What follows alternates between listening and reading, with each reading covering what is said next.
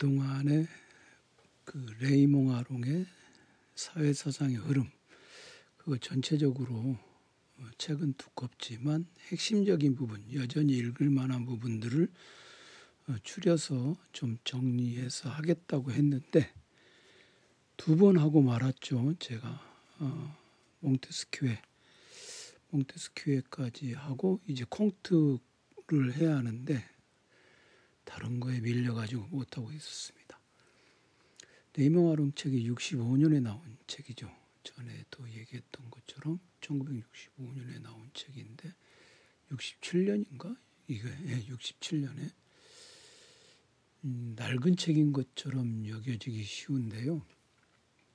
하버드 체아백 지금 제사 부가 위르겐 오스터함멜의 그 글이죠. 거기에서 이제 레이몽 아론 같은 사람은 사회학자니까 세계적 사회학 아, 그걸 얘기하려다 보니까 과거에 등장했던 사회학 책들 이렇게 검토를 했겠죠.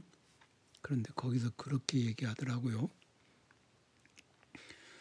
어, 레이몽 아롱의 탁월한, 몽테스키에 관한 탁월한 분석.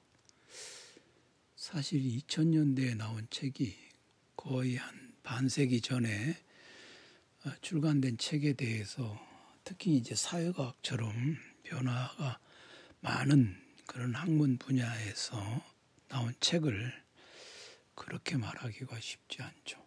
그런 만큼 레이몽 아롱 책은 좋은 책이 아닌가 그렇게 생각을 해봅니다. 뭐 위르겐 오스트함멜 정도 되는 거의 석학의 반열에 오른 사람이 하는 얘기들 그런 것 좀 볼만하죠. 예. 사회사상의 흐름을 이제 정리하고 나면은 이제 제가 가지고 있는 것 중에 지금은 더 이상 어, 출간되지 않는 사람들도 이제 관심을 갖지 않는 그러나 제가 책 정리를 하면서도 아 이거는 여전히 읽을 만한 뭐가 있어 참조할 만한 게 있어 한 책들이 좀 있었거든요. 어, 그런 게 이제 이를테면 그 뭐죠? 몇 개 있습니다. 몇 개 있는데 이제 그걸 좀 추려서 얘기를 해보는 게 좋겠다라고 생각을 하고 있던 게 있어요. 그 예를 들면 음, 그런 거죠. 저 칼 포프의 역사주의의 빈곤. 이 책은 이제 굉장히 탁월한 책이죠. 칼 포프의 책 중에서. 저기 뭐 이한구 교수가 성균관 대학에서 퇴직한 이한구 교수가 이걸 다시 출간해가지고 했는데 이제 초역은 이석윤 선생님께서 하신 거죠. 이게 칼 포프의 책이 아마 우리나라에 처음으로 소개된 게 이 번역일 겁니다. 제가 듣기로 이수근 선생님하고 소강희 선생님하고 돌아가신 그 김정선 선생님하고 세 분이서 어 역사 철학에 관한 책을 한 권씩 번역해서 내놓고자 해가지고 이수근 선생님이 이제 역사주의 빈곤을 하셨고 그 다음에 김정선 선생님이 어 월시 역사 철학 그걸 하시다가 지병으로 어쨌든 돌아가셨어요. 그래가지고 그 원고가 번역이 남아있던 걸 이성윤 선생님이 이제 다듬어가지고 다시 추려서 김정선 선생님이 이제 번역한 걸로 해서 서강사에서 나왔고 그 다음에 이제 콜링우드의 역사의 이념 그걸 역사의 인식이라는 제목으로 소강희 선생님하고 손동현 선생님하고 이렇게 번역해서 그것이 어디서 나왔더라 하여튼 나왔습니다. 그러니까 이제 콜링우드의 책 그거 좋은 책인데 콜링 여전히 여전히 인용되는 책이에요. 콜링우드의 책 그거를 아 저기 제가 저는 이제 번역을 할 재주는 없고 누군가 했으면 하는 책인데 콜링우드 책이 저작권이 아마 어찌 되는지 모르겠네요. 여튼 칼포퍼의 역사주의 빈곤, 그거는 예전에 선생님께서 번역하신 걸 제가 가지고 있어요. 그래가지고 그걸 그거 이제 공부할 때 거의 뭐 외우다시피 해서 읽은 거고, 그래서 그것도 한 번은 그러니까 여전히 오늘날에도 인용되는 옛날 책들 있잖아요. 그 다음에 이제 데다 스코치풀의 스코치폴의 국가와 사회혁명, 이건 뭐 여전히 의미가 있는 책이고, 그 다음에 크레인브린튼의 혁명의 해부. 크레인브린튼은 이 분야에 관한 하는 뭐 더 이상 뭐 다른 얘기할 것도 없는 그런 거의 그런 저자죠. 그 다음에 이제 베링턴 무아의 독재와 민주주의의 사회적 기원, 이런 책들, 그 뭐 이제 통독을 하기도 그렇고 그냥 이게 이게 중요하게 여전히 오늘날에도 한 번쯤 들여다볼 만한 구절들, 그런 것들을 찾아서 어, 봐야 되겠다라고 생각하는 거예요. 제가 버리지 않고 놔둔 책들이에요. 예전에 정말 철없던 시절에 사가지고 어, 대학원 다니면서 좀 참조해서 읽었고 했던 책들. 네, 잔소리가 길었습니다. 제가 종이에 손가락을 베가지고 책을 사면은 항상 그 양장본이든 뭐가 되든 저는 책 가장자리를 이렇게 톱날처럼 이렇게 예리한 부분들을 다 하는데 미처 하지 못했던 새 책이 하나 있어가지고 손, 손등을 손가락을 좀 베었습니다. 이게 제일 짜증스럽죠. 음. 저의 잘못인데 괜히 스스로 잘못 저지른 잘못을 가지고 항상 이렇게 인간이라는 존재가 있다위죠. 네. 그러면 이제 저기 레이몽 아롱, 오늘은 콩트에 관해서 몇 가지 짚어보겠습니다. 콩트에 대해서는 예전에 그 칼레비테 시간론에서 다룬 바도 있고, 그래서 그걸 또 참조해서 들으시면 더 도움이 될 거라고 봅니다. 콩트 얘기 이것저것 레이몽 아롱이 많이 얘기하는데 어, 가장 그 널리 알려진 얘기부터 해보자면요. 콩트는 이제 삼 단계 법칙이 있죠. 신학적 시대, 형이상학적 시대, 실증적 시대라고 하는 이 삼 단계 법칙을 따라간다. 이게 일종의 어, 종말론적인 그런 분위기를 띄고 있습니다.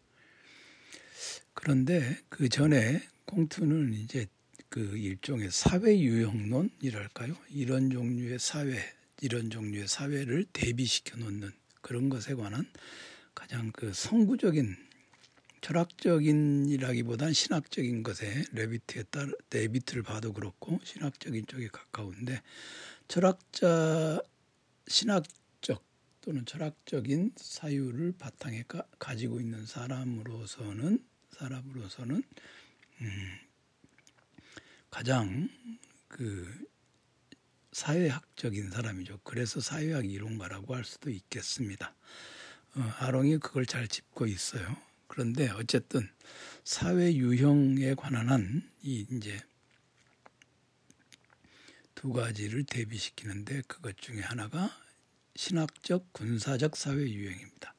요건 이제 중세 사회를 드러내 보인다, 그렇게 말할 수 있겠습니다. 그 다음에 그 과학적 산업적 사회 유형이 있죠. 이거는 이제 콩트 자신이 살고 있는 시대, 그 시대를 보면서 얘기를 하고 있는 거겠습니다. 그러면 이제 이 두 개의 그 사회, 두 개의 사회를 음, 이렇게 비교하면서 콩트는 사회학의, 사회학의 또는 사회학자의 근본적인 과제를 도출해내는데, 그것은 무엇이냐? 어, 간단히 말하면 후지고 못난 사회에서 더 나은 사회로 나아갈 수 있도록 그, 그 과정을 이해하고 새 질서의 실현을 촉진하는 일, 일종의 이제 메시아적 사명을 가진 사람이 되는 거죠. 사회학 이론과는 역사의 필연적이고 역사의 필연적이고 불가결하고 불가피한 과정을 이해하여 새 질서의 실현을 촉진하는 일을 사회학 또는 사회학 이론가의 목표로 보았습니다. 그렇다면 그걸 이제 과정을 이해하려고 한다면 앞서 말씀드린 것처럼 삼 단계의 법칙을 이렇게 잘 알아야 된다 그렇게 말하는데, 굉장히 오늘날 보기 오늘날 아니 그 당시에는 굉장히 획기적이었겠지만 오늘날 보기에는 지나치게 어, 단순한 지나치게 단순한 것이죠. 그리고 미리서 미리 미리 자신이 이렇게 목표를 정해버려요. 목표를 정해버려.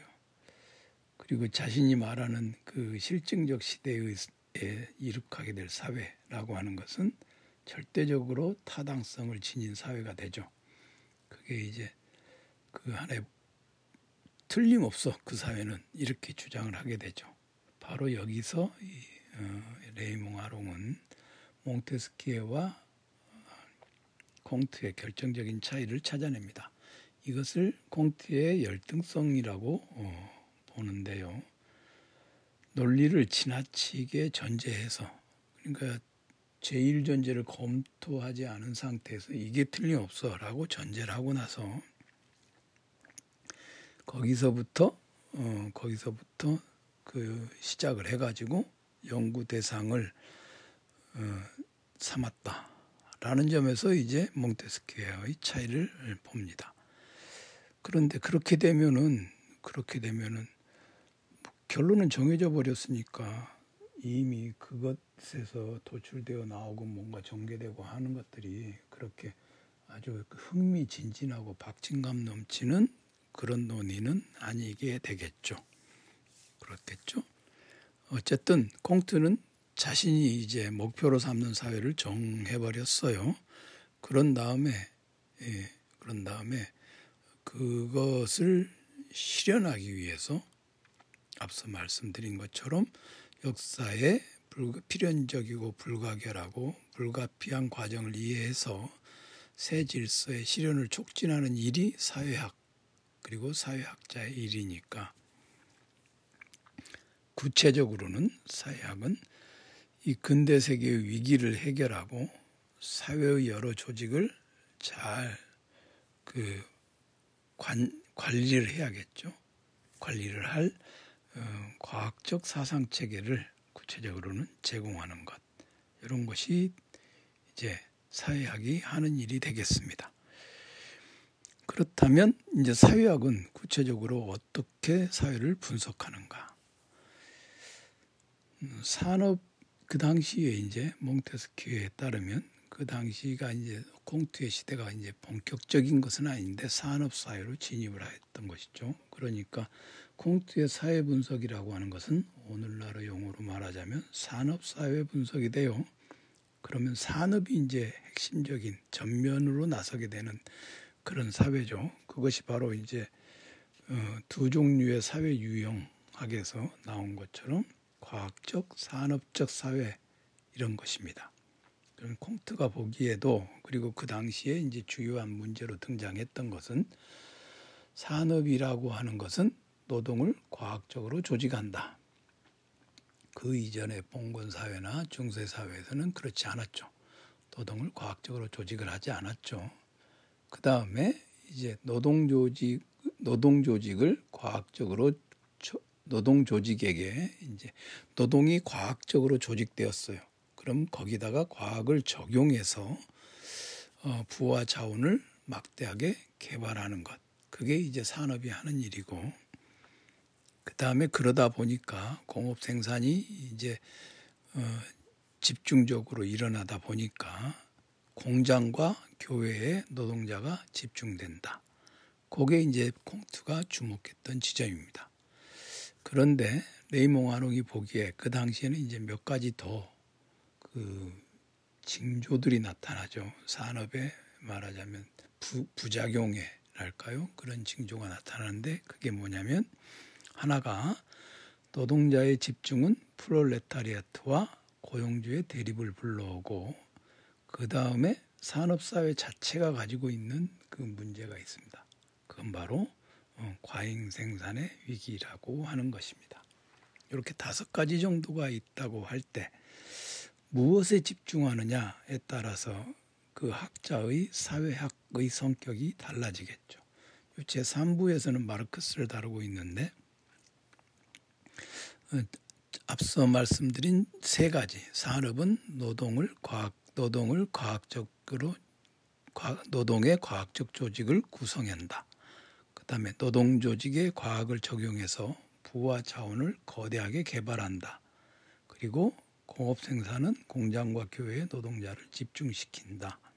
요 세 가지는 콩트가 주목했던 반면 노동자의 집중이 프롤레타리아트와 고용주의 대립을 불러온다는 것과 산업은 과잉 생산의 위기에 처할 수 있다. 이렇게 두 가지는 마르크스가 집중했던 지점입니다.